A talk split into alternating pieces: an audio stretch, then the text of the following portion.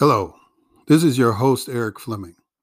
And before I get to the podcast, I want to make this special appeal. Jackson, Mississippi was my home for 34 years. My son was born there, and I have family and friends that live there. Now they, along with 150,000 other residents of the city with soul, are in a crisis that was years in the making. On August 29th, the citizens of the largest city in Mississippi lost their access to the municipal water system. A city that is 83% black has lost access to safe drinking water. A city in which one out of four citizens live below poverty has lost access to safe drinking water. They need our help. The Mississippi Rapid Response Coalition is asking you, your friends, and neighbors to give to help them reach their goal of $2 million. Funds raised will be used to purchase water, transport water to households, purchase reusable water containers, storage space for water filters, essentials, and other items needed during what is expected to be at least a year without safe water. Go to peoplesadvocacyinstitute.com to find out more how you can help. That's peoplesadvocacyinstitute.com. Thank you.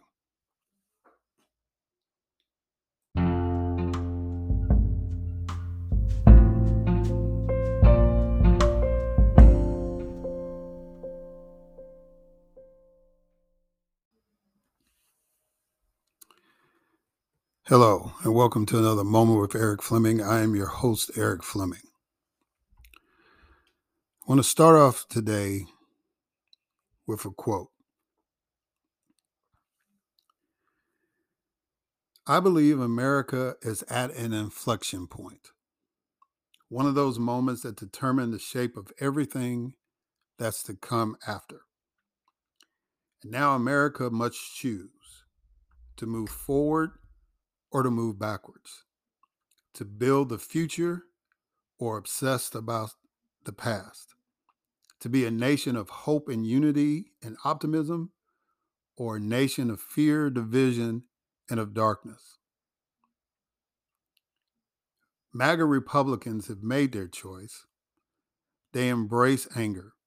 They thrive on chaos. They live not in the light of truth, but in the shadow of lies. But together, together we can choose a different path. We can choose a better path forward to the future, a future of possibility, a future to build and dream and hope.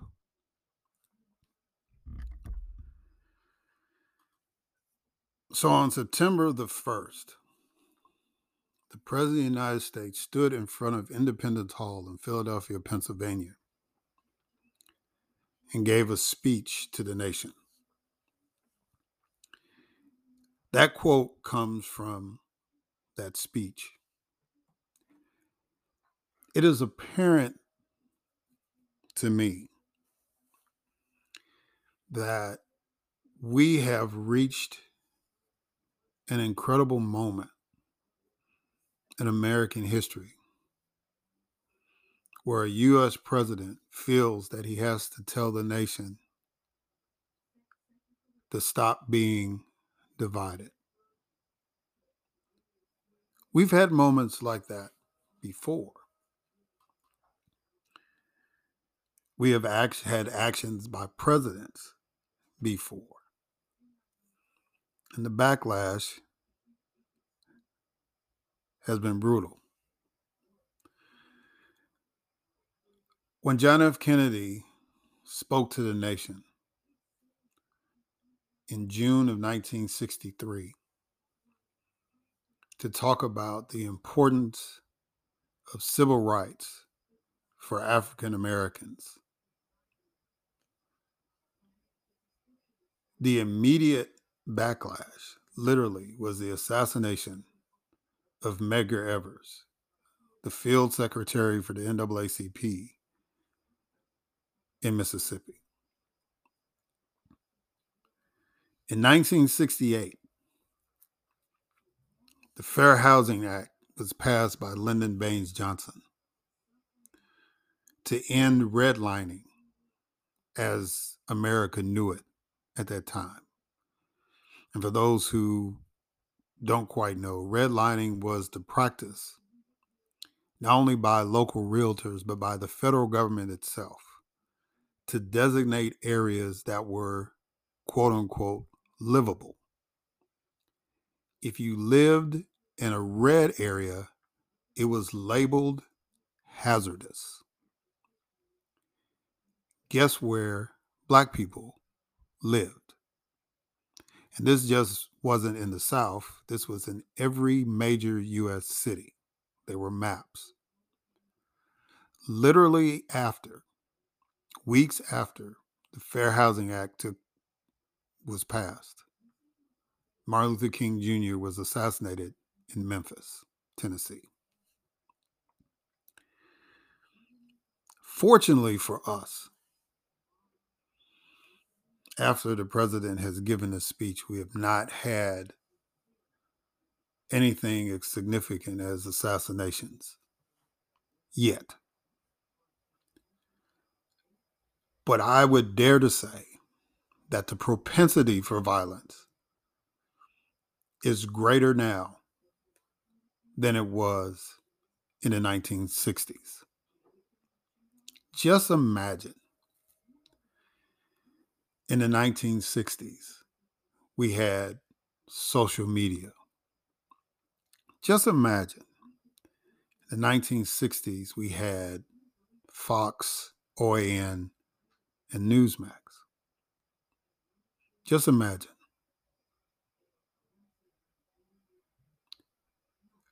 We live in a time where people who have clearly stated that no matter what, they want America to be the way they want it. They want an America that subjugates everybody but them. And they have proven on January 6, 2021, that they will do any and everything to make sure that happens. We literally had a president of the United States encourage that. Now, it's one thing to have a president of the United States watch a racist film in the White House and say the Ku Klux Klan were heroes. It's another thing to empower them with the promise of pardons and financial support. We live in a time that if people are not serious about the threat that is out there, they will be quickly overrun. We watch movies like The Purge and think, well, that's fantasy. That'll never happen. We'll read books like Animal Farm in 1984 and say, well, that's fiction. That will never happen. Another movie, V for Vendetta. But history has told us all around the globe that when authoritarians are given just six inches of daylight, they can cause chaos. We have people who are concerned about a civil war. And a Civil War was a battle about economics. Slavery was the biggest industry in the world And it was strictly, well, I won't say strictly American, but we had the biggest to lose. Well, I say we, the American economy had the biggest to lose, especially in the South. Slavery was abolished. So it was a way of life and a way of lifestyle for certain folks. When you look at the fact that Mississippi, which ironically now is in a situation where the largest city doesn't have running water, and a quarter of uh, its population lives below poverty, and the state itself is the poorest in the nation. During slavery, Mississippi had more millionaires per square mile than any other place in the United States. So it was no surprise, other than the fact that they should have been first, that Mississippi was the second state to secede from the Union to defend the institution of slavery. The northern states had a faction of people called abolitionists who wanted to end the practice and said it was inhumane and unchristian. But the economics outside of maybe New York City or Boston dictated that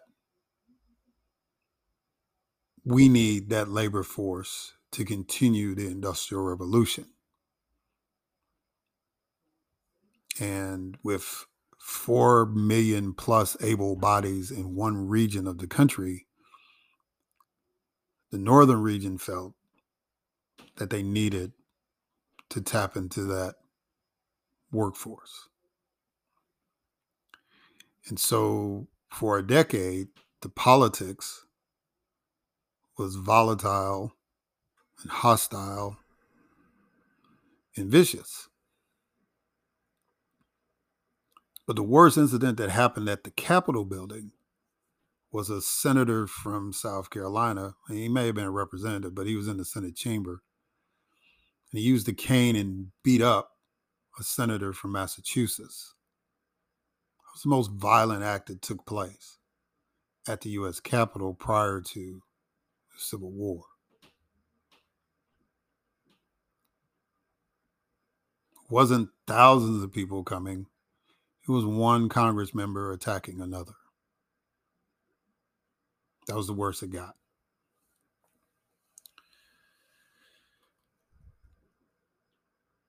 And so a war was fought for five years, basically, to determine who would have economic control of the nation. Would it be the Confederates or would it be the United States? the United States of America won. Abraham Lincoln was labeled a great hero because of his leadership during that time. Of course, after the war, he was assassinated. So we fast forward now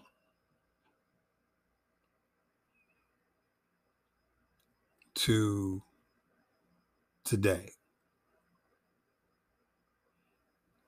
This is more than just economics. This is about authoritarian rule through white supremacy. The closest correlation to what I'm talking about is the 1930s in Europe, where we saw people like Franco in Spain, Mussolini in Italy, and Hitler in Germany amassing power, manipulating the masses, controlling the government.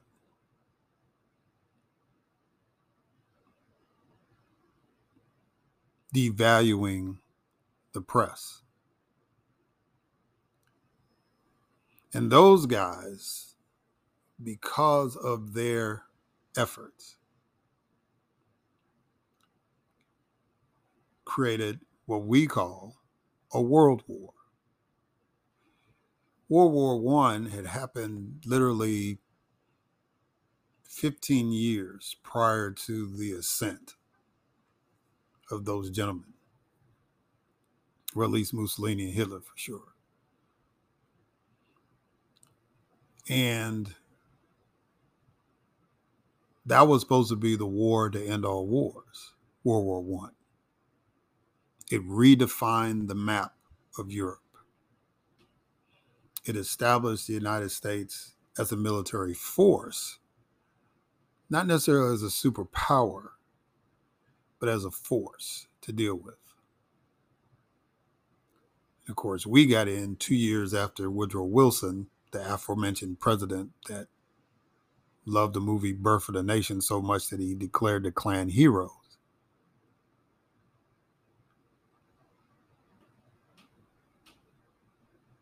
Made that statement two years after we were in World War One. And black men who Woodrow Wilson felt needed to be controlled for their sexual prowess and everything else fought on behalf of the United States of America.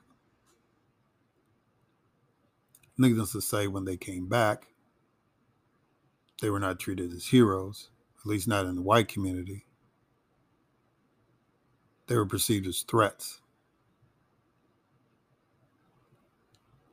And from 1919 to 1921, we saw some of the most incredible violence, racial violence, that this country had seen.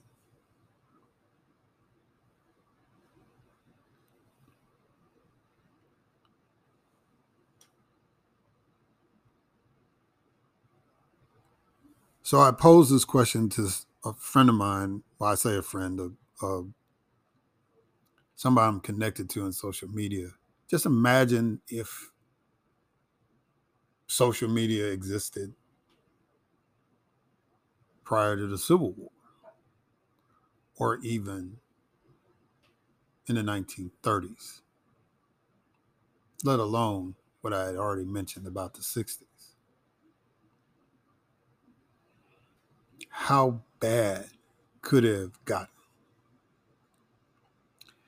Well, I can tell you how bad it could have gotten because it's happening right now. And there are people that are going to be offended by that, and so be it. Because I'm offended that you think that your thought process is cool, that you think that subjugating me and people that look like me and other people of color and indigenous people is okay so that you can live your life.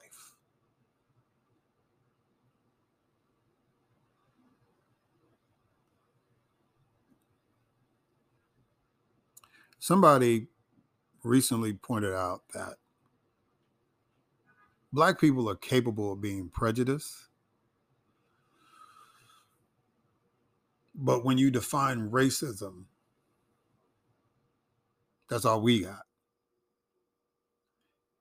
To practice racism, you have to have the prejudice, you have to have the social power, and you have to have the financial resources to make that happen.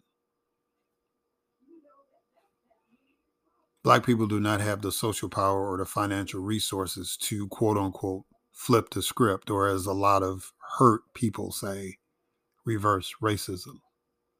We don't have that power, not even in cities that we run politically. Biggest criticism I hear from Black people on the left is that we're too nice. Those of us who have been given the opportunity to serve in public office, those of us who have been given the opportunity to lead, are too collegial or forgiving.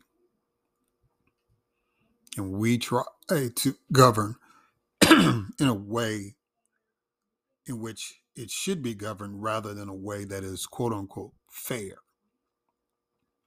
Because in their mind, fair means since we're in charge, we can oppress them. That's not how that works.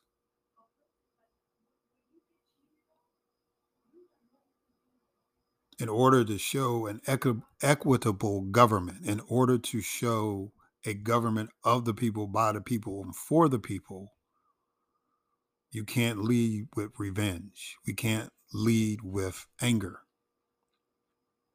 We have to lead with compassion and tolerance and innovation and vision.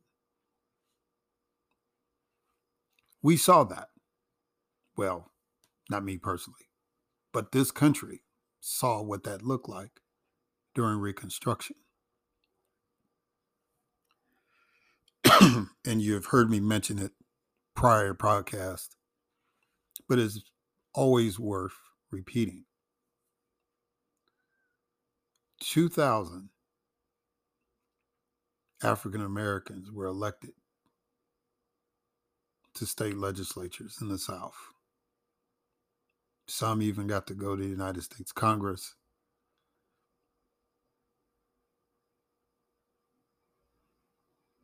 In both houses. It was those men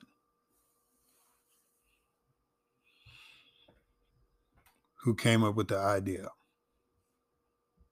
that public education should be for everybody, every citizen. It was those men who rebuilt the South.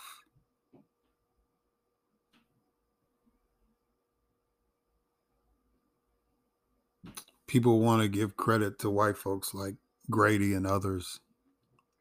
If you're from Atlanta, you know what I'm talking about.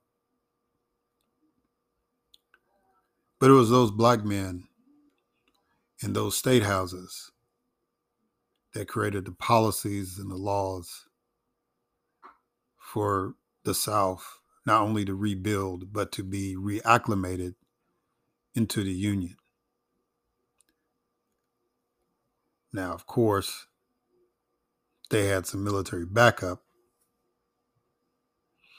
Some of them actually led military units Nonetheless, progress was being made. People that were casualties of war and people who had been treated as commodities prior to a war were starting to get a value.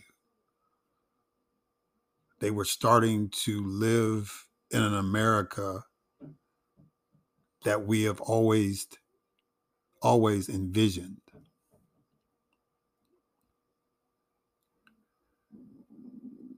But there were white people who were not cool with that. And so they started groups like the Rednecks, the Insurrectionists, and the Ku Klux Klan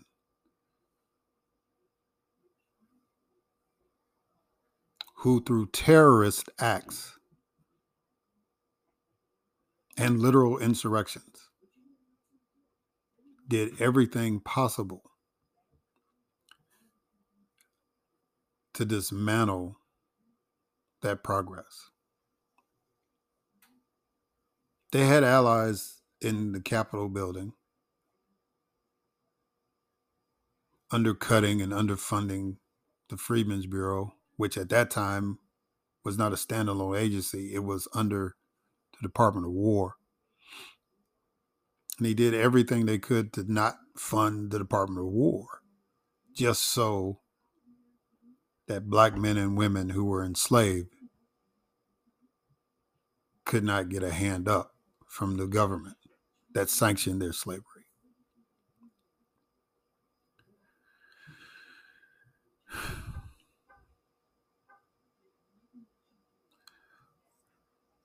I know there are people who are offended by, and I, yeah, I said it again, by being reminded of our history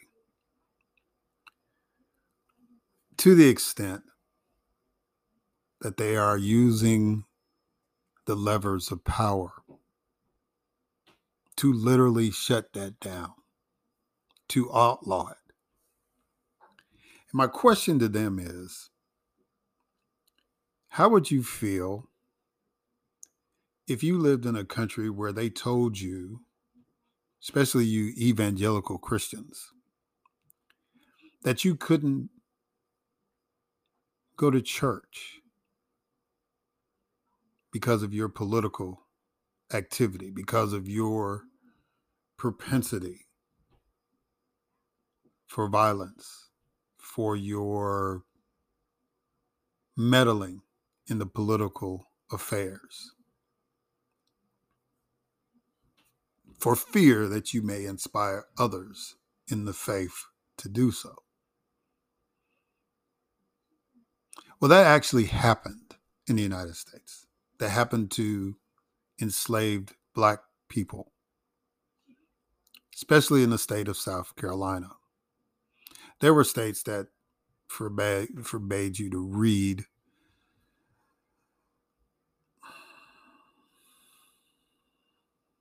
or write.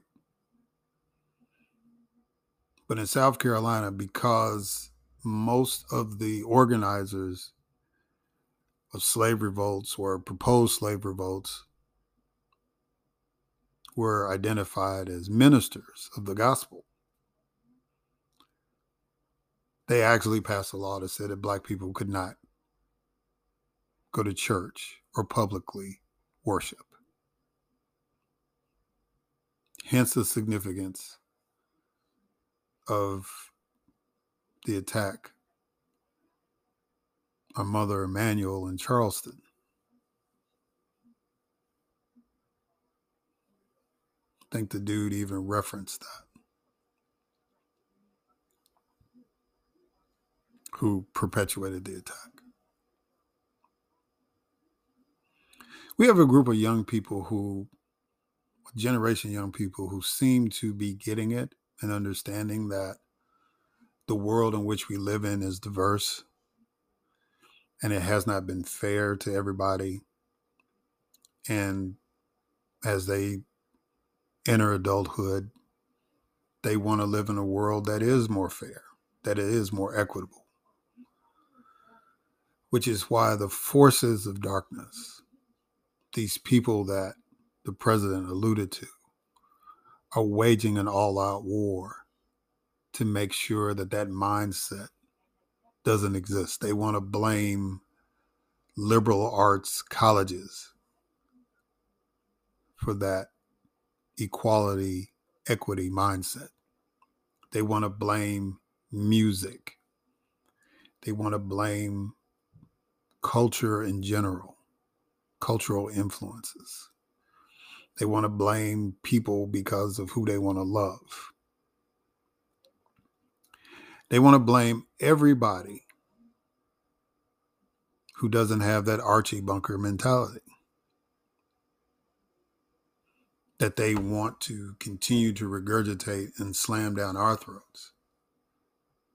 And because they have capital politically and they have capital financially, they have latitude and leverage to do it. Hell, they elected a president of their choosing for four years and are doing everything possible to make sure that, that person is able to run and win again.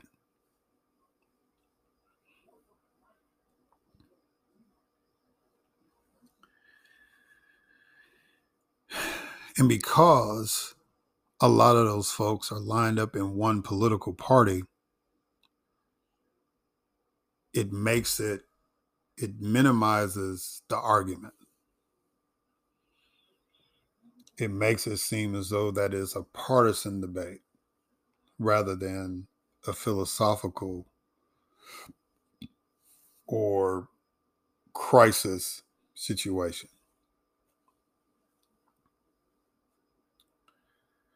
So on the other side, Let's talk about that.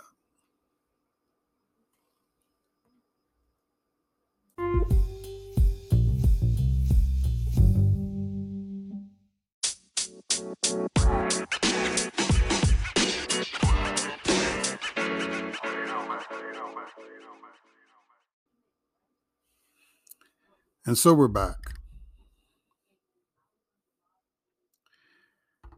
So, you know, one of the things that we we've been talking about voices being raised and actions being taken. One of the ways that you really can also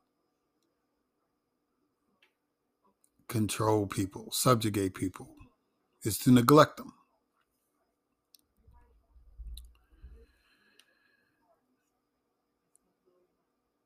And so when we look at the history of the United States, when we look at the aspects of how people make these arguments that America is not racist, that white supremacy is a thing of the past, and yada, yada, yada. People that apologize for oppression, in my opinion.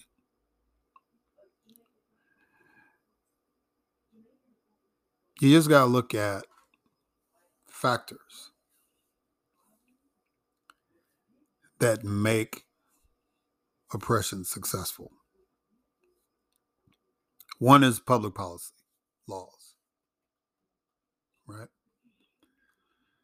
Ever since the black codes that Virginia established in the 1600s,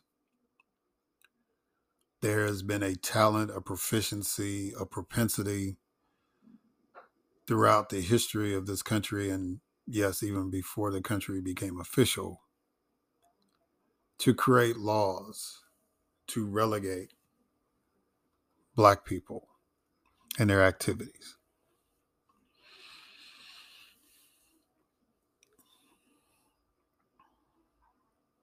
And then, of course, there's terror and violence.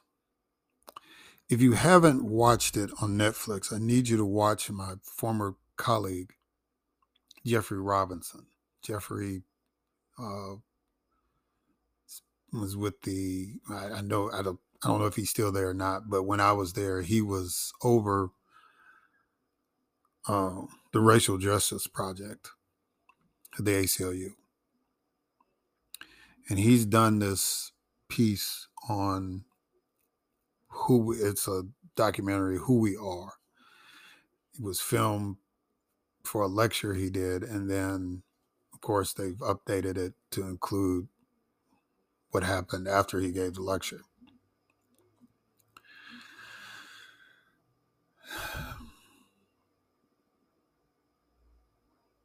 And in it he talks about different things and one thing he points out and this gets to the point about force, is he puts up a screen of a slave patrol badge. And it looks like a modern six point sheriff's badge, right? And he makes the case that the reason why there's animosity with the black community and law enforcement is because it's instilled in our DNA. He makes the case that modern law enforcement is an evolution of the slave patrols. And if you listen to KRS One or a lot of other rappers, they come to the same conclusion or hmm. espouse the same fact.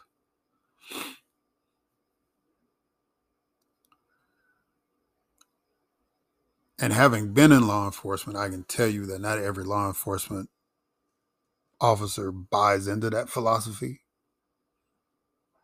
I would dare say the majority do not. But when you look at the history of the United States, it's hard not to see why there's always been conflict with law enforcement in the black community. Especially when you had regions of the country, primarily in the South and to some degree in the West. Because in the North, what they tried to do to alleviate that tension, especially after race riots, or in some cases before, you had black officers, if they allowed blacks to be officers, they patrolled the black neighborhoods. And the white officers patrolled the white neighborhoods. And there was understanding that if a black man committed a crime in the white neighborhood, the white officers had total compunction leeway to do whatever they wanted to do to that suspect. But a black officer could not do that to a white suspect in a black area.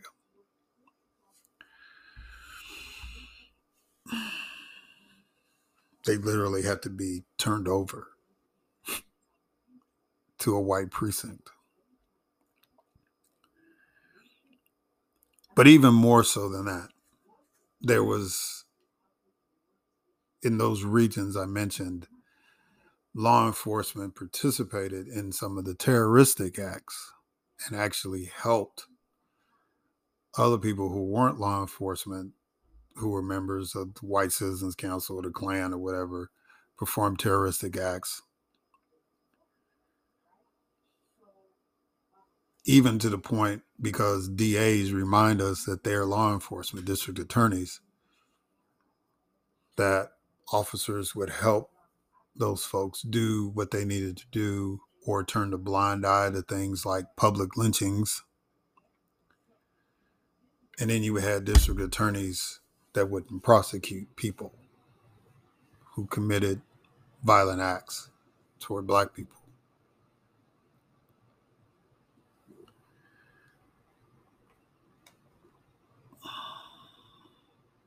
So we've talked about policy and we've talked about force. One other powerful tool to subjugate people is to ignore them, ignore their needs, ignore their concerns, ignore their voices.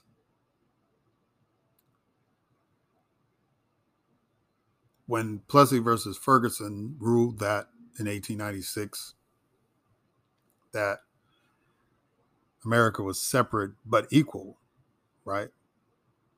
That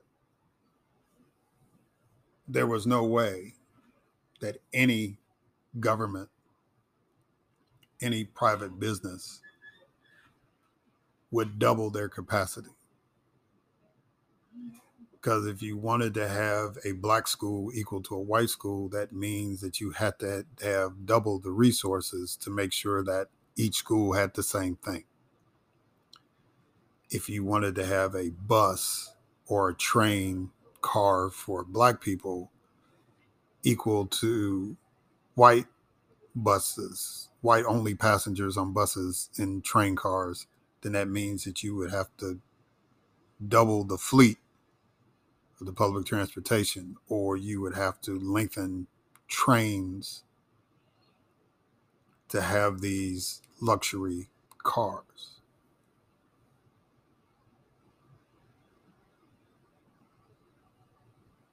And you would have to have Pullman porters in those cars, just like you would in the white cars.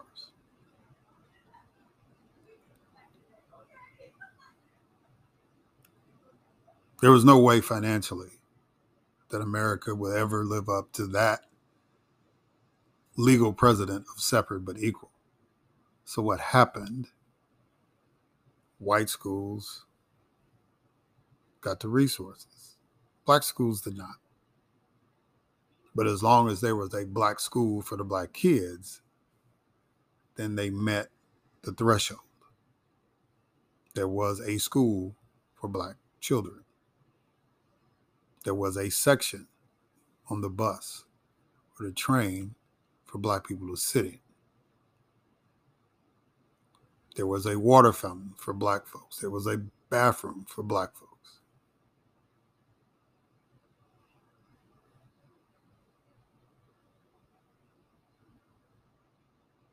Black people could set up business districts Although, if they got too successful, white folks found a way to destroy it.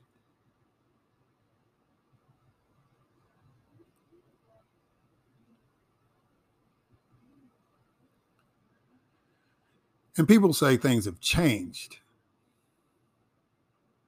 But then we look at Jackson, Mississippi. Years of corruption and neglect has led to a situation where a majority black city, the largest city in the state of Mississippi, the capital city of the state of Mississippi, those residents don't have drinking water.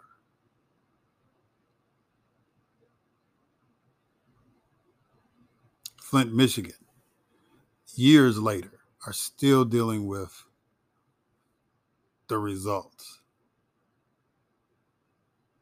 of contaminated drinking water. And so when you hear people make these arguments, right? Well, I don't want my tax dollars helping out somebody other than me. That's what they mean. If you live in a suburb of Jackson, or you live in a suburb of Atlanta, or you live in a suburb of any major city in the United States, and you espouse an economic fiscal policy position that my tax dollars should not be going to the major cities that I surround, but yet I work in, I go to restaurants, at, I go to the movies. Well, they try to take all the movies out of the cities, but that's a whole nother conversation.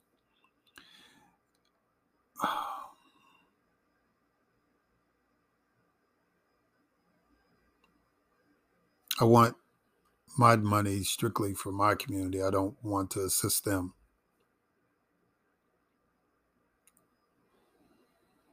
That's what that means. That's neglect.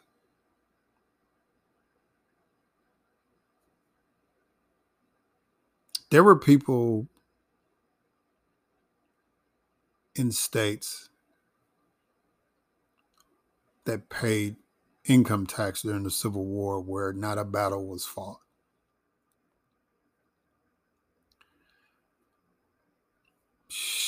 Were there protesters of that? I'm sure there were.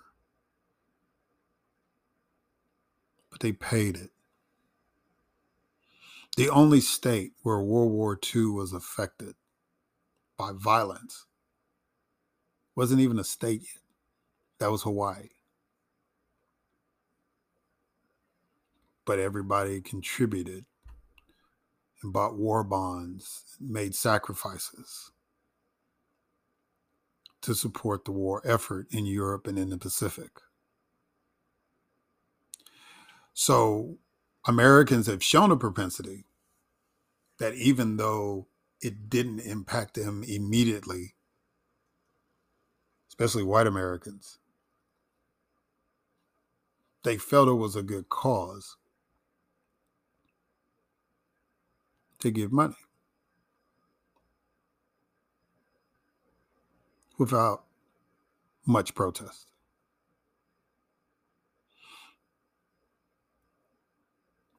But when you say something like, I want to forgive a student debt, or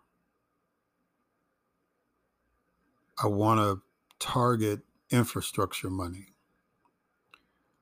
or we should desegregate the schools.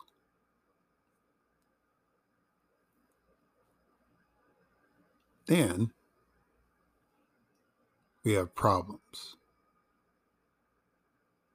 We don't want to teach history to certain children. And it works two ways, right? So you don't want to teach history to black children so they understand really what happened in this country up until now. So they won't have feelings or animosity toward others, supposedly your argument. And then you don't want to teach history to white children because you don't want them to feel bad about themselves and their ancestors.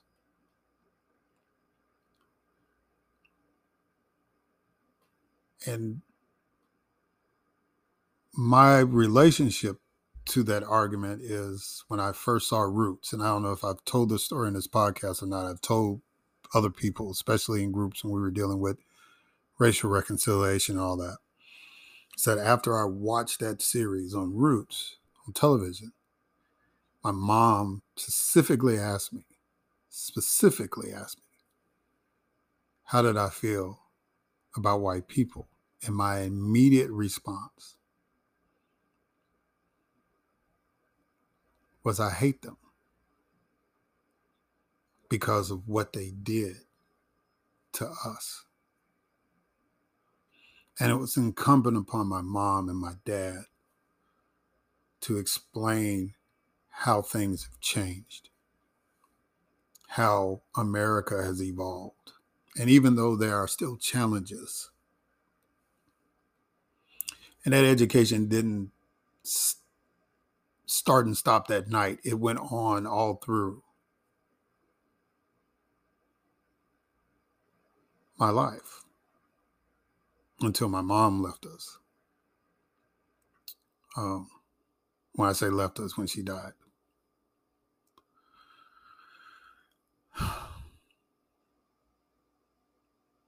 That America is not what it was. It's better. And it could be even greater if we continue to push the envelope of progress. So, what is telling me that is that these people who are making these decisions that you shouldn't have this history taught is that they are terrible parents, that they don't have the capacity to explain to their children the difference between past, present, and future, that they don't have the temerity or the gumption to talk to their children about what America really is, what it can be, and what it should be.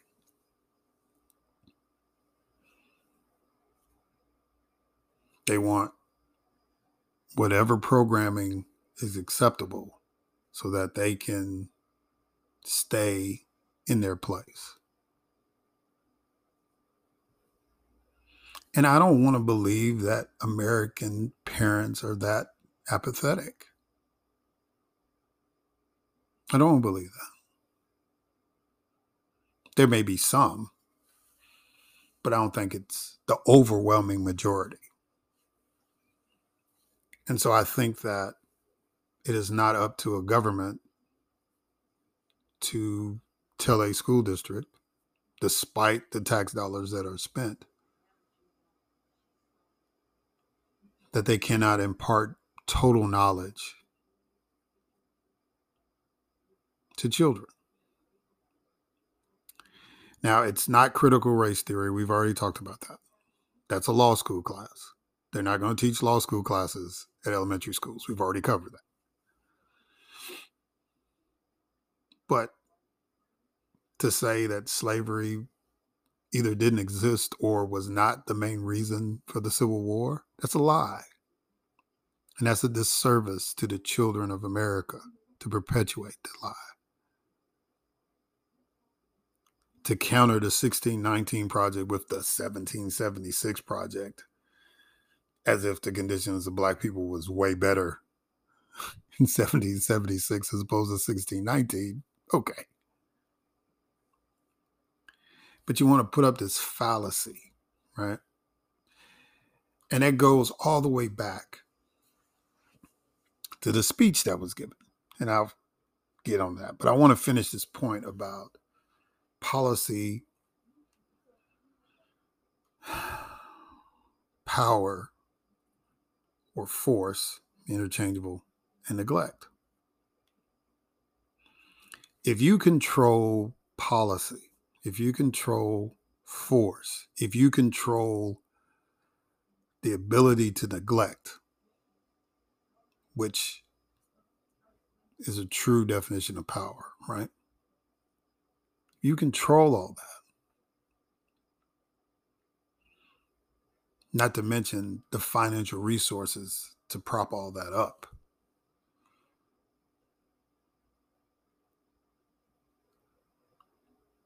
It's oblig it's it's going to happen in human nature that there are forces that will rebel against that. And so, if you have the power of policy, if you have the power of force, if you have the power of compassion and the financial resources to do that, then our hope is that you're egalitarian about it and that you're fair about it and that you're equitable about it and that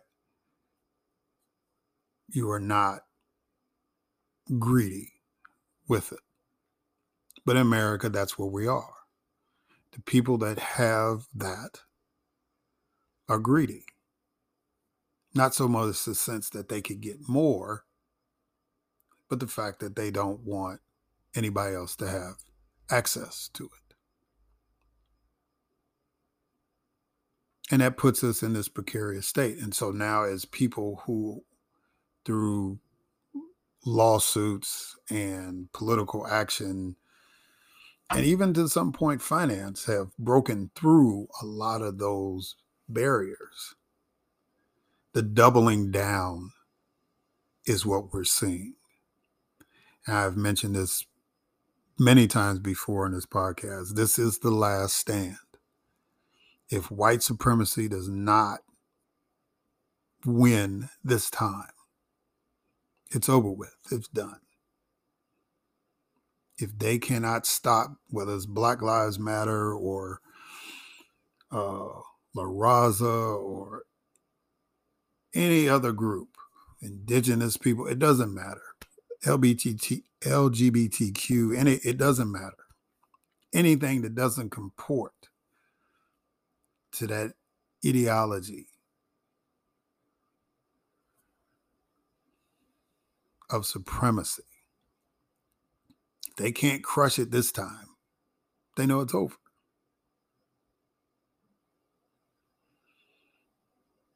And so Donald Trump shows up.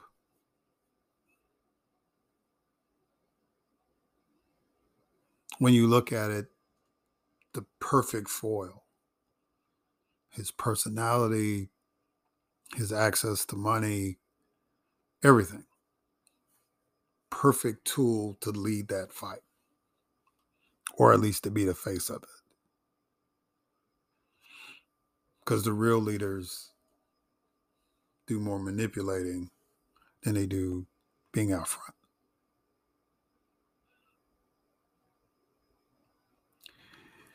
And if the American people are more concerned about how Joe Biden looked what the image was about oh my God, Marines were actually standing behind the President of the United States. Really?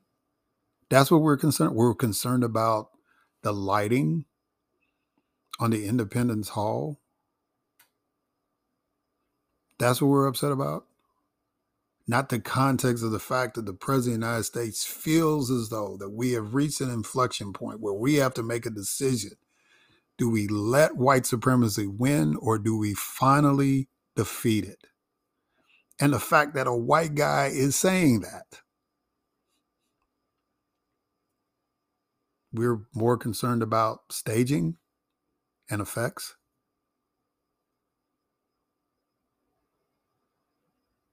If Joe Biden stood on a literal soapbox in the middle of a cornfield and gave that speech, would you feel more comfortable about it?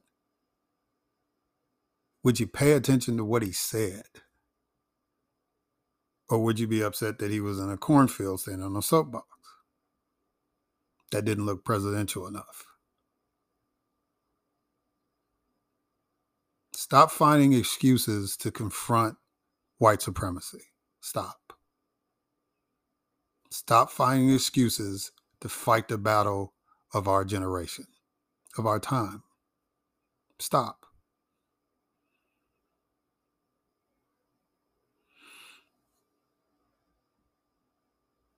People in a major city don't have drinking water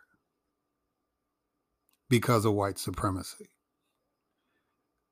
People are living in substandard conditions because of white supremacy. People are being denied opportunities for jobs and education because of white supremacy. People are being denied advancing in their jobs and education because of white supremacy.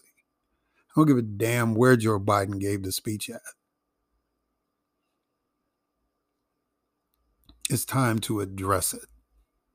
It's a time to address the herd of elephants in the room.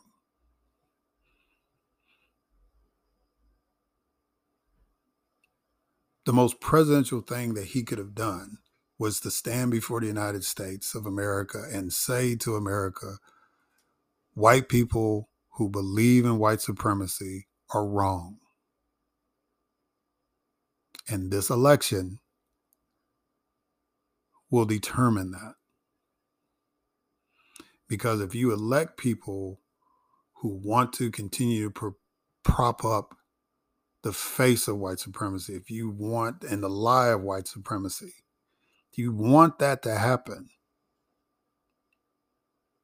or if you don't want it to happen, you need to vote.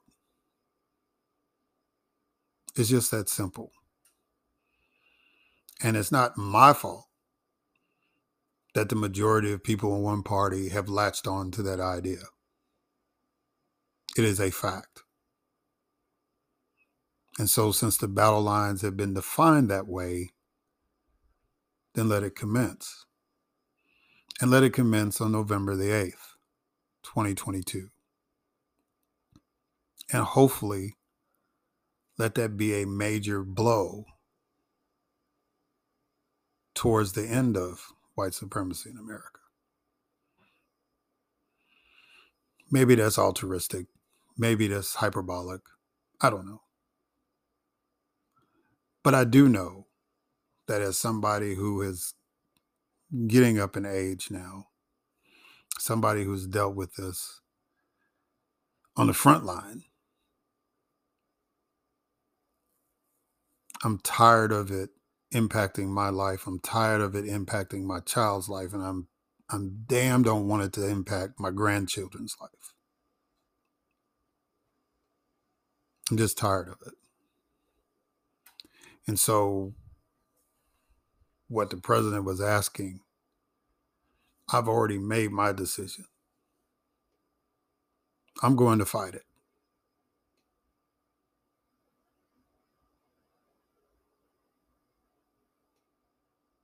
What I am hoping and what I am praying for is that the majority of America joins me